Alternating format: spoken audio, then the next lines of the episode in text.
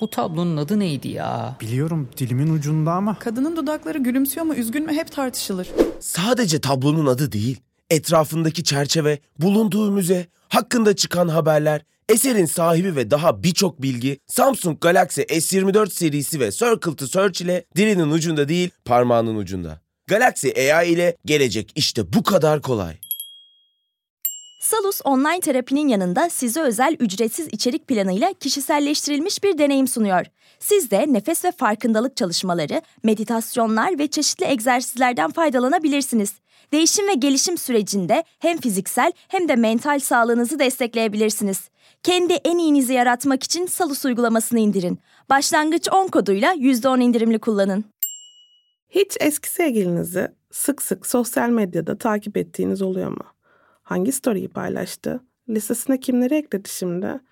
E o çok eğleniyor gibi görünüyor. Siz neden şu anda üzülüyorsunuz? Peki ya uzun süredir sizinle temasta olmayan bir insanın tekrar ortaya çıkıp storylerinizi beğendiği oldu mu? Ya da durup dururken bir mesaj gönderdiği, sadece ne haber bile yazsa bir şekilde kendi varlığını hatırlattığı. Sosyal medyanın hayatımıza girişiyle aşkı yaşayışımızın çok farklılaştığını Modern Aşkı Ben Nereden Bileyim bölümünde biraz konuşmuştuk. Bugün bu bölümün ikincisini kaydediyorum. Eğer ilk bölümü dinlemek isteyenler olursa açıklamada ilk bölümün linkini koyuyoruz zaten. Oradan bakabilirsiniz. Hazırsanız gelin bugün sizinle birlikte stalking hakkında konuşalım. Orbiting denilen birbirimizin yörüngesinde kalmak hakkında konuşalım. Submarining denilen zaman zaman su yüzeyine çıkmak hakkında konuşalım. Ve tabii ki biraz daha geçen bölümün sonunda konuştuğum situationship'ler yani durumsal ilişkiler hakkında konuşalım. Ve bunları birazcık derinlemesine inceleyelim. Bunları yaşıyorsak ne yapmalıyız? Bunlar bize nasıl hissettirebilir? Bunlar hakkında birazcık kendimizi yoklayalım.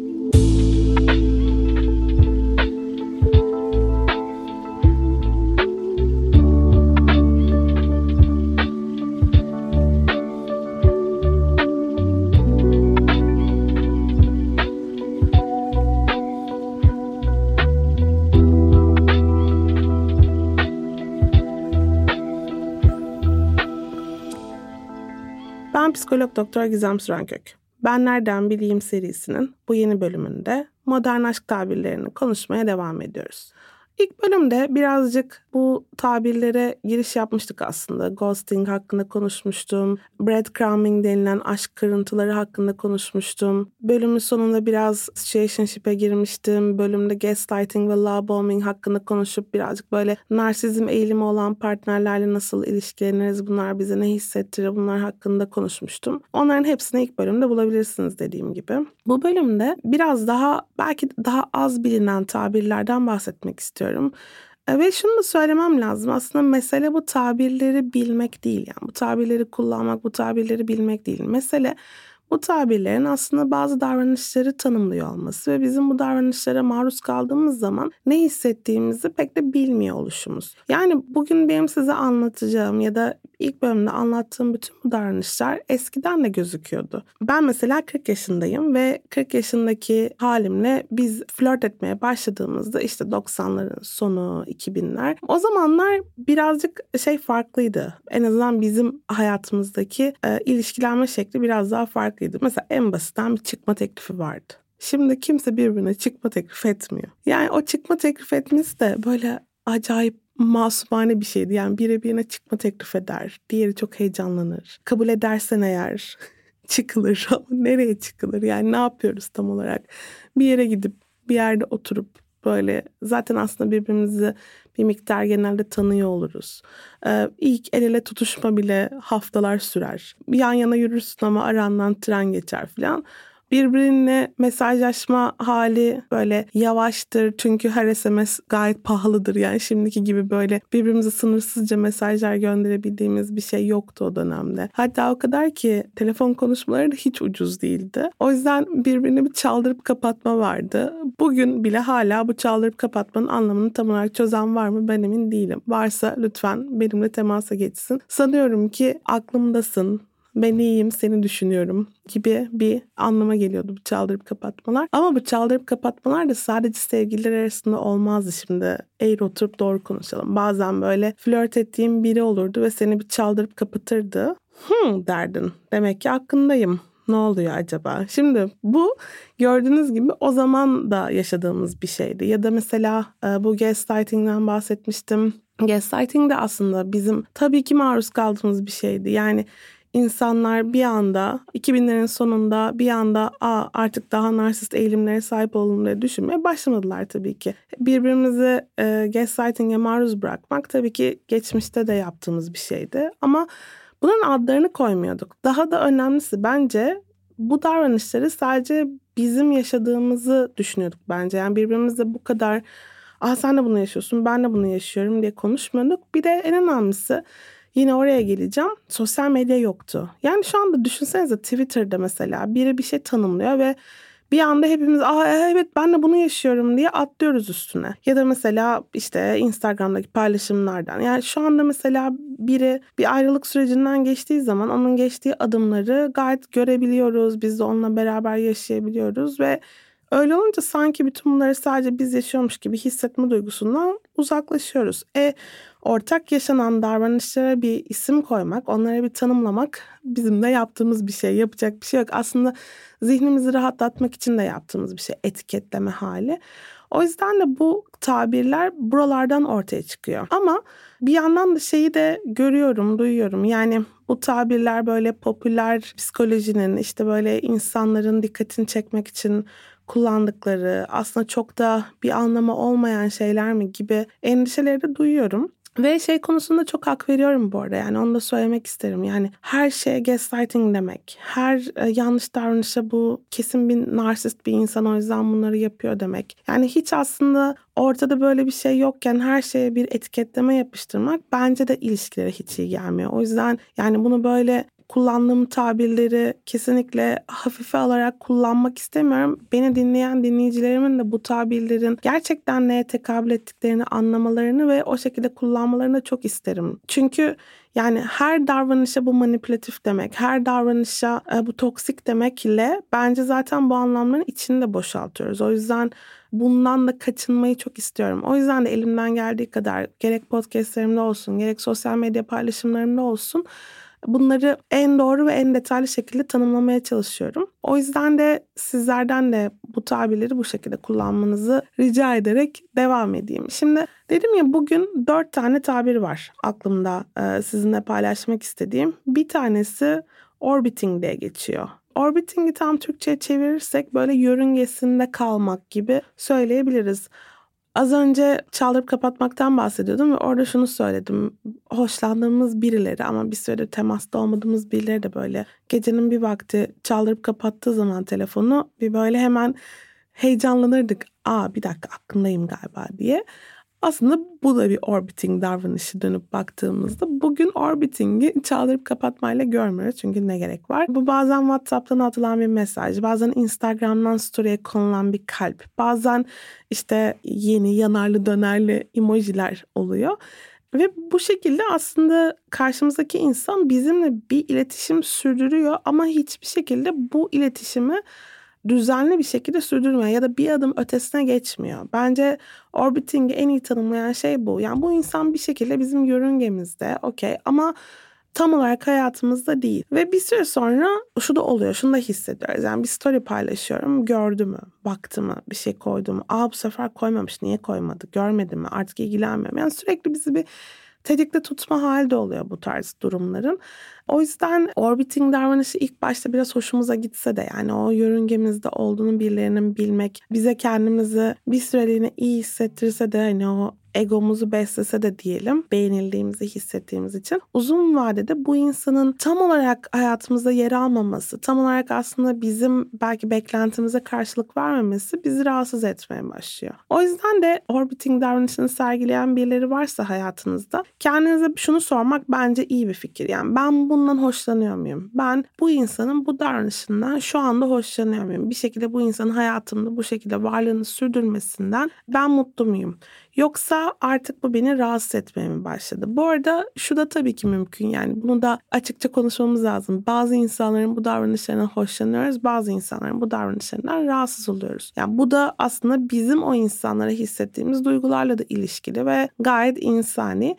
Öncelikle bu davranıştan rahatsız oluyorsak bir bunu tanımlayabilmemiz lazım. Arkasından da bunu bir şekilde karşı tarafa aktarmamız gerekiyor. Yani aslında sınır koymamız gerekiyor. Bu sınırı direkt karşımızdaki insana bu davranıştan rahatsız olduğunu da rahatsız olduğunu söyleyerek de dile getirebiliriz. Yani ben bana böyle arada sırada mesaj atmandan çok hoşlanmıyorum. Çünkü e, benim böyle arada sırada konuşacağım bir arkadaşa ihtiyacım yok. Ya da bu şekilde konuştuğumuzda konuşmalar hiçbir yere gitmiyor. Bu da beni iyi hissettirmiyor gibi bir şey de söylenebilir aslında. Ya da bir adım öteye gidip bu insanla iletişiminizi tamamen koparmayı da tercih edebilirsiniz ki bu da bir sınır koyma şekli aslında. Günün sonunda bu davranışın size ne kadar rahatsız hissettirdiği bence önemli olan ama şu soruyu da sormak lazım. Bu insana sizin hayatınızda bir ihtiyaç var mı? Yani bu insan sizin için ne gibi bir öneme sahip? Bu insanın sizin sosyal medyanızda veya telefon listenizde yer alması size ne getiriyor, ne sağlıyor ya da bu insan olmasa ne anlamda eksik kalırsınız? Bu soruları sormak önemli. Çünkü günün sonunda bu tip durumlarda kendi iyilik halimiz fazladan etkilenebiliyor. O yüzden onu düşünmeliyiz. İkinci ve bence orbiting ile ilişkili olan konuşmak istediğim kavram da submarining diye geçiyor. Submarining yüzeye çıkmak demek. Yani bu denizaltıların zaman zaman böyle hafif yüzeye çıkması durumuna submarining diyebiliriz. Zaten submarine de denizaltı demek. Ve submarining yapan insanlar uzun süredir sessiz olup yani mesela bizi ghostlamış bir eski sevgilinin aradan aylar geçmiş bir anda naber diye mesaj atması ya da işte seni özledim demesi ya da bizim hakkımızda bir şey öğrenerek bizimle temasa geçme davranışına submarining deniliyor. Şimdi bir taraftan eski sevgiliden, eski flörtten haber almak o esnada hoşumuza gidiyor olabilir ama bazen bu submarining davranışı gerçekten çok rahatsız edici olabiliyor. Çünkü siz hayatınıza devam ediyorsunuz ve belki hayatınızda başka bir insan oluyor. Belki artık eski flörtünüzle hiçbir şekilde kontak kurmak istemiyorsunuz. Ondan artık haz etmiyorsunuz hiçbir şekilde. Belki kötü tecrübeler yaşamışsınız. Ama sırf siz bu insanın aklına düştünüz diye size hiçbir şekilde sorulmadan aslında bir cins sınır ihlali yapılarak o insan sizin hayatınıza yine bir yerlerden sızmaya çalışıyor. O yüzden yani burada karşı tarafın bu davranışının sizde yarattığı hisleri anlamamız lazım. Yani bunlar rahatsız mı oluyorsunuz yoksa bu insandan haber almak hoşunuza mı gidiyor? Ya da bir şekilde bu insanla iletişimi sürdürmek hoşunuza mı gidiyor? Şimdi her ne kadar dediğim gibi bazen geçmişteki insanlardan böyle arada sırada haber almak hoşumuza gitse de bu insanların tekrar ne zaman yüzeye çıkacakları hiçbir zaman belli olmadığı için hayatımızın uygun olmayan dönemlerinde de karşımıza çıkabiliyorlar. Yani mesela kendimizi çok savunmasız, kırılgan hissettiğimiz ve aslında o kadar da iyi sınır koyamadığımız bir döneminde tekrar ortaya çıkarlarsa bu insanlar belki onlara karşı geçmişte kalan zaaflarımızı harekete geçirip bizi sonu gelmeyecek bir sürecin içerisine sokabiliyorlar. Ya da dediğim gibi yani biz tam onları geride bırakmış ve artık hayatımıza adapte olabilmişken yani o ilişkinin yarattığı, ayrılığın yarattığı zorlukları aşabilmişken bu insanın tekrar yüzeye çıkması aslında o yaraların tekrar deşilmesi ve bizim tekrar tekrar o soruları sormamız anlamına geliyor. Yani tam bir kapatmayı başaramadığımız bir kapıdan içeri adımını atmaya çalışan bir insan gibi bu. O yüzden de bunun bizim üzerimizde bizim hiç istemediğimiz aslında hiç hoş görmediğimiz, hoş geldin demediğimiz bir etkisi olduğunu düşünüyorum. Bu yüzden de bunu sık sık yapan insanlara karşı çok temkinli olmamız gerektiğini de düşünüyorum ve doğru yerde sınır koymamız gerektiğini de düşünüyorum. Bu bazen şunu söylemek de olabilir yani bizim ilişkimiz bitti ve ben artık iletişimde kalmak istemiyorum. Bu bana hiç iyi gelmiyor demek de olabilir. Bu davranışı neden sergiliyorsun? Yani senin aklında kapanmamış bir konu varsa gel bunu oturup konuşalım ve bunu geride bırakalım artık demek de olabilir. Her ne yapmak istiyorsanız yani ya da Az önce orbiting davranışına bahsettiğim gibi bu insanı sosyal medyadan veya telefon listenizden kaldırmak da olabilir. Bir şekilde sınırınızı koymak, bu sınırı kendiniz için koymak çok önemli. Diğer taraftan bu davranışı sergileyen insanların aslında ne kadar tutarsız ve ne kadar güvenilmez bir davranış sergilediğini de görmenizi isterim. Çünkü submarining davranışı böyle bir merhabadan ya da bir mesajdan sonra çok böyle uzun süren bir e, iletişimle getirmiyor genel olarak. Yani bu insan geliyor bir şekilde bizim durgun denizimizi dalgalandırıyor ve sonra tekrar gidiyor ve biz o dalgalarla baş etmek zorunda kalıyoruz. O yüzden de bunun aslında bize çok saygılı, bizim alanımızda çok saygılı bir davranış olmadığını da hatırlatmam lazım. O yüzden de bu olay olduğunda kendi iç duygularımızı dinlememiz ve bu konuyla ilgili nasıl e, davranmalıyız konusunda kendi iç sesimize kulak vermemiz çok önemli diye düşünüyorum. Sence gelecek nasıl olacak? Gördüğün her şey hakkında anında bilgi sahibi mi olacaksın? Gecenin karanlığında çok uzaklarda bir baykuşun kanat çırpışını hemen önündeymiş gibi mi göreceksin? Ya da duydukların senin için dönüp bakabileceğin notlara mı dönüşecek? Şimdi cebinden Samsung Galaxy S24 Ultra'yı çıkar. Bunların hepsi işte bu kadar kolay. Çünkü Galaxy AI ile yapay zeka çağı başladı. Galaxy S24 Ultra ile gelecek seni bekliyor. Salus uygulamasında klinik psikologların yanında online görüşme yapabileceğiniz farklı uzmanlar da var. Çocuk gelişim uzmanı, diyetisyen veya fizyoterapist. Bu sayede değişen ihtiyaçlarınıza uygun beslenme, egzersiz ve sağlıklı yaşam rutinleri oluşturabilirsiniz. Salus uygulamasını indirin ve başlangıç 10 koduyla %10 indirimden yararlanın. Detaylar açıklamalarda ve salusmental.com'da. Orbiting'den ve submarining'den bahsettikten sonra aklıma gelen bunlarla yine ilişkili olan bir davranış da stalking. Şimdi aslında stalking davranışı farklı boyutlarda tehlikeli olabilecek de bir davranış. Yani stalking aslında bir şiddet türü olarak da tanımladığımız bir davranış. Yani eğer bir insan sizi takip ediyorsa ısrarlı bir şekilde mesela size istemediğiniz hediyeler gönderiyor, kapınıza notlar bırakıyor, size istemediğiniz şekilde mesajlar atıyor ya da yani siz hiç istememenize rağmen sizinle temas kurmaya çalışıyor. Bu davranış aslında dediğim gibi bir şiddet türü. Ama son zamanlarda stalking'i eski partnerimizin sosyal medyasını takip etmek anlamında da kullanmaya başladık ve işte ayrıldıktan sonra partnerimizin Instagram'ında neler paylaştığı, işte partnerimizin arkadaşının neler paylaştığı, partnerimizin Twitter'da neleri retweetlediği, ya da hangi tweetleri attı ya da hatta bir adım ötesine geçip hangi tweetleri likeladığı ya da hatta Spotify'da hangi şarkıları playlistine eklediği gibi böyle aslında uçsuz bucaksız sonu gelmeyen stalking davranışları içerisine girebiliyoruz ve bu davranışlar bize o anda o anlık olarak iyi hissettirebiliyor bazen. Mesela atıyorum eski partnerimizin bir ayrılık şarkısını playlistine eklediğini gördüğümüzde diyoruz ki ha gördüm bak o da acı çekiyor tamam yalnız değilim. Ya da mesela Özlem'le ilgili bir tweet beğendiğinde o da beni özlüyormuş diyebiliyoruz belki. Ama sonra bu o anlık bize iyi hissettirse de aslında uzun vadede bize hiç iyi gelmiyor. Neden iyi hissettirmiyor? Çünkü biz o anda onunla ilişkili olarak kat ettiğimiz yolu aslında biraz geri almış oluyoruz bunu yaptığımızda. Yani mesela onun storylerine baktığımızda ve onun iyi olduğunu gördüğümüzde kendimizi onunla kıyaslayarak ama o iyi ben kötüyüm diyoruz. Ya da onun devam ettiğini, hayatına normal bir şekilde devam ettiğini görmek bizim geride kaldığımızı hissettirebiliyor. Ya da aslında karşımızdaki insanların sosyal medya davranışlarını fazla ciddiye almakla da ilişkili bu. Çünkü hiçbirimiz sosyal medyaya aman tanrım çok mutsuzum, gerçekten ayrıldık ve benim hayatım asla normal değil gibi paylaşımlar yapmamaya çalışıyoruz. Çünkü hep işte o ben iyi görüneyim, kimse benim güçsüz olduğumu fark etmesin hali hep daha ağır basıyor. O yüzden de stalking davranışı uzun vadede gerçekten bize hiç iyi hissettirmiyor. Ve bu stalking davranışları eğer böyle gün içerisinde sık sık partneriniz, eski partnerinizin zihninize düşmesine sebep oluyorsa, her şeyi bırakıp bununla uğraşıyorsanız bu artık neredeyse obsesif bir davranış haline geliyor.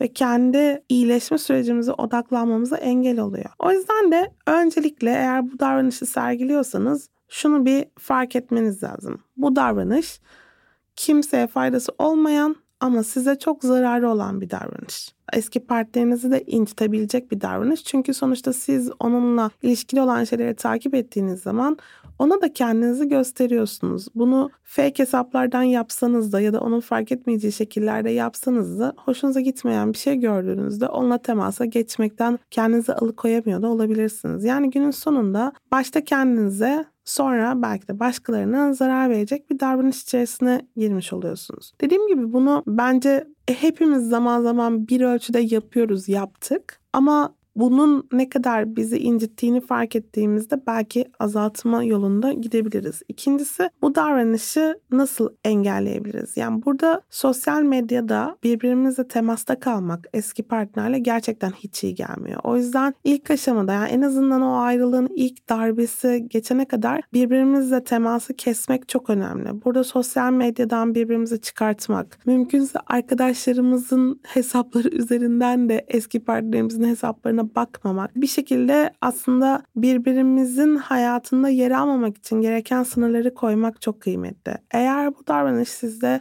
tekrar tekrar kendini gösteriyorsa bu noktada da aslında profesyonel yardım almak da iyi bir fikir. Çünkü bu davranış genellikle sizin belki ilişkide karşılanmamış bir ihtiyacınıza ya da ilişkiden çıkarken kendinizi yetersiz hissetmenize denk düşüyor olabilir ve bunu bir profesyonel aracılığıyla anlamak bu durumu çözmenize yardımcı olabilir. Bu davranışa anlık olarak nasıl engel olabilirim derseniz kendinize alternatif metotlar geliştirebilirsiniz. Yani mesela bu aklınıza geldiğinde ne yapabilirim? O esnada bu bir telefonunuza bir oyun açmak olabilir, arkadaşınıza mesaj atmak olabilir, bir playlist hazırlayıp oraya dönüş yapmak olabilir ya da telefonu o anda elinizden bırakıp duşa girmek olabilir. Hiç fark etmez. Yeter ki kendinizi o esnada oyalayabilecek bir şeyler bulun. Bu arada bazı şeyler de var. Yani uygulamalar da var. Sosyal medya kullanımımızı limitleyen. Onları da kullanabilirsiniz. Yani baktınız kendinize hakim olamıyorsunuz. Bu tip böyle ara çözümler de tabii ki daha efektif ve daha uzun vadeli çözümler geliştirene kadar bu tip ara çözümler de kısa vadede iyi olabilir. Ve şunu da hatırlatmak istiyorum. Bu davranış size zarar verdiği için bu davranışı sık sık sürdürdüğünüzde aslında kendinize gösterdiğiniz şefkate ve saygıya zarar veriyorsunuz. Belki bunu da hatırlamak, bu podcast'ı dinlediğinizi hatırlamak size iyi gelebilir diye düşünüyorum. Eğer gerekirse bir noktadan sonra baktınız app'ler de işe yaramıyor. Belki bir süre dijital detoks dediğimiz yani telefondan tamamen uzak durma ya da sosyal medyadan tamamen uzak durmak gibi bir şey denilebilir. Bazen bir arkadaşınıza verdiğiniz söz, bir arkadaşınızla beraber götürdüğünüz bu süreç işe yarayabilir. Yani bunlar aslında e, stalking davranışıyla baş etmekte ilk önerdiğimiz şeyler. Ama dediğim gibi yani ne yaparsam yapayım geçmiyor durumundaysanız mutlaka profesyonel yardım almanızı tavsiye ediyoruz. Şimdi bu podcast'in sonunda bir önceki podcast'in sonunda kalmış olan situationship konusuna çok hızlıca bir daha girip Ondan sonra bu podcast'i bitirmek istiyorum. Neden situationship'e geri dönüyorum? O ilk bölümü kaydettikten sonra situationship hakkında düşündükçe şunu da fark ettim. Bazılarımız için e, o durumsal ilişki yani durumdaşlık diyelim bir süreliğine o ilişkiye bir ilişki gibi değil de romantik partnerler olarak gibi değil de tam adı konmamış, tam böyle birbirinin sorumluluğunu almamış, ilişkinin sorumluluğunu almamış şekilde götürmek iyi gelebiliyor. Nedir yani bunu gerektiren durumlar? Bazen mesela bir ilişkiden yeni çıkmış oluyoruz ve henüz kendimizi bir ilişkiye hazır hissetmezken karşımıza çok hoşlandığımız biri çıkıyor ve biz kendimizi ilişki sorumluluğunu alamayacak durumda hissediyoruz ama o insanı kaybetmek istemiyoruz. Veya belki o ilişkinin o esnada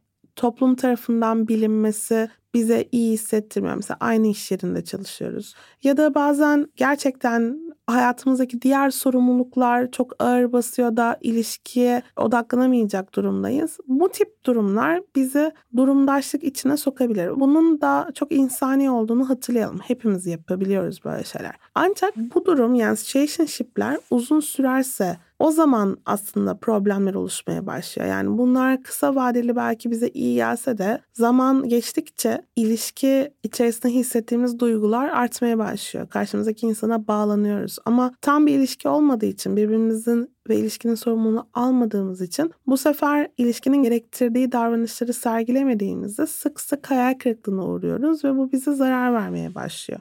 O yüzden de aslında situationship'ler çok uzatıldığında aslında çok da iyi hissettirmeyebiliyor. Onu hatırlatmak istedim bir bu podcast'te. Çünkü sanki ilk podcast'te bu eksik kaldı, yarım kaldı gibi hissettim. Dediğim gibi ilk podcast'in linkini mutlaka bu podcast'in açıklamasında koyacağız ve e, oradan da dinleyebilirsiniz. Eğer üzerine konuşmamı istediğiniz başka tabirler karşınıza çıkarsa bana her zaman sosyal medyadan ulaşabilirsiniz. Ee, bu podcast'i sevdiyseniz Yakın İlişkiler kanalına abone olmayı unutmayın. Sosyal medyadan da iletişimde kalmayı çok isterim. Hem Yakın İlişkiler üzerinden hem de benim kişisel hesaplarımdan. Bunları söyledikten sonra hepinize çok teşekkür ederim beni dinlediğiniz için. Sevgiyle kalın, hoşçakalın.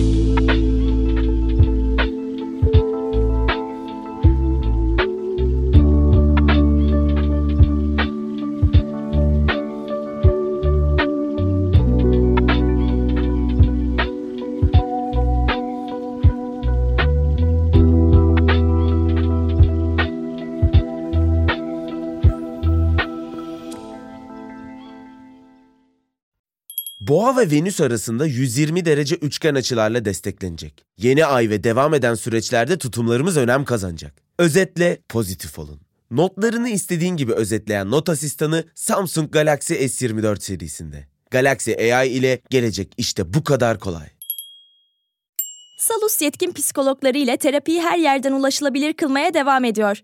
Yaşam tarzı değişiklikleri, adaptasyon sorunları, yalnızlıkla başa çıkma gibi konularda online terapi desteği için Salus uygulamasını indirin. Başlangıç 10 koduyla %10 indirimli kullanın.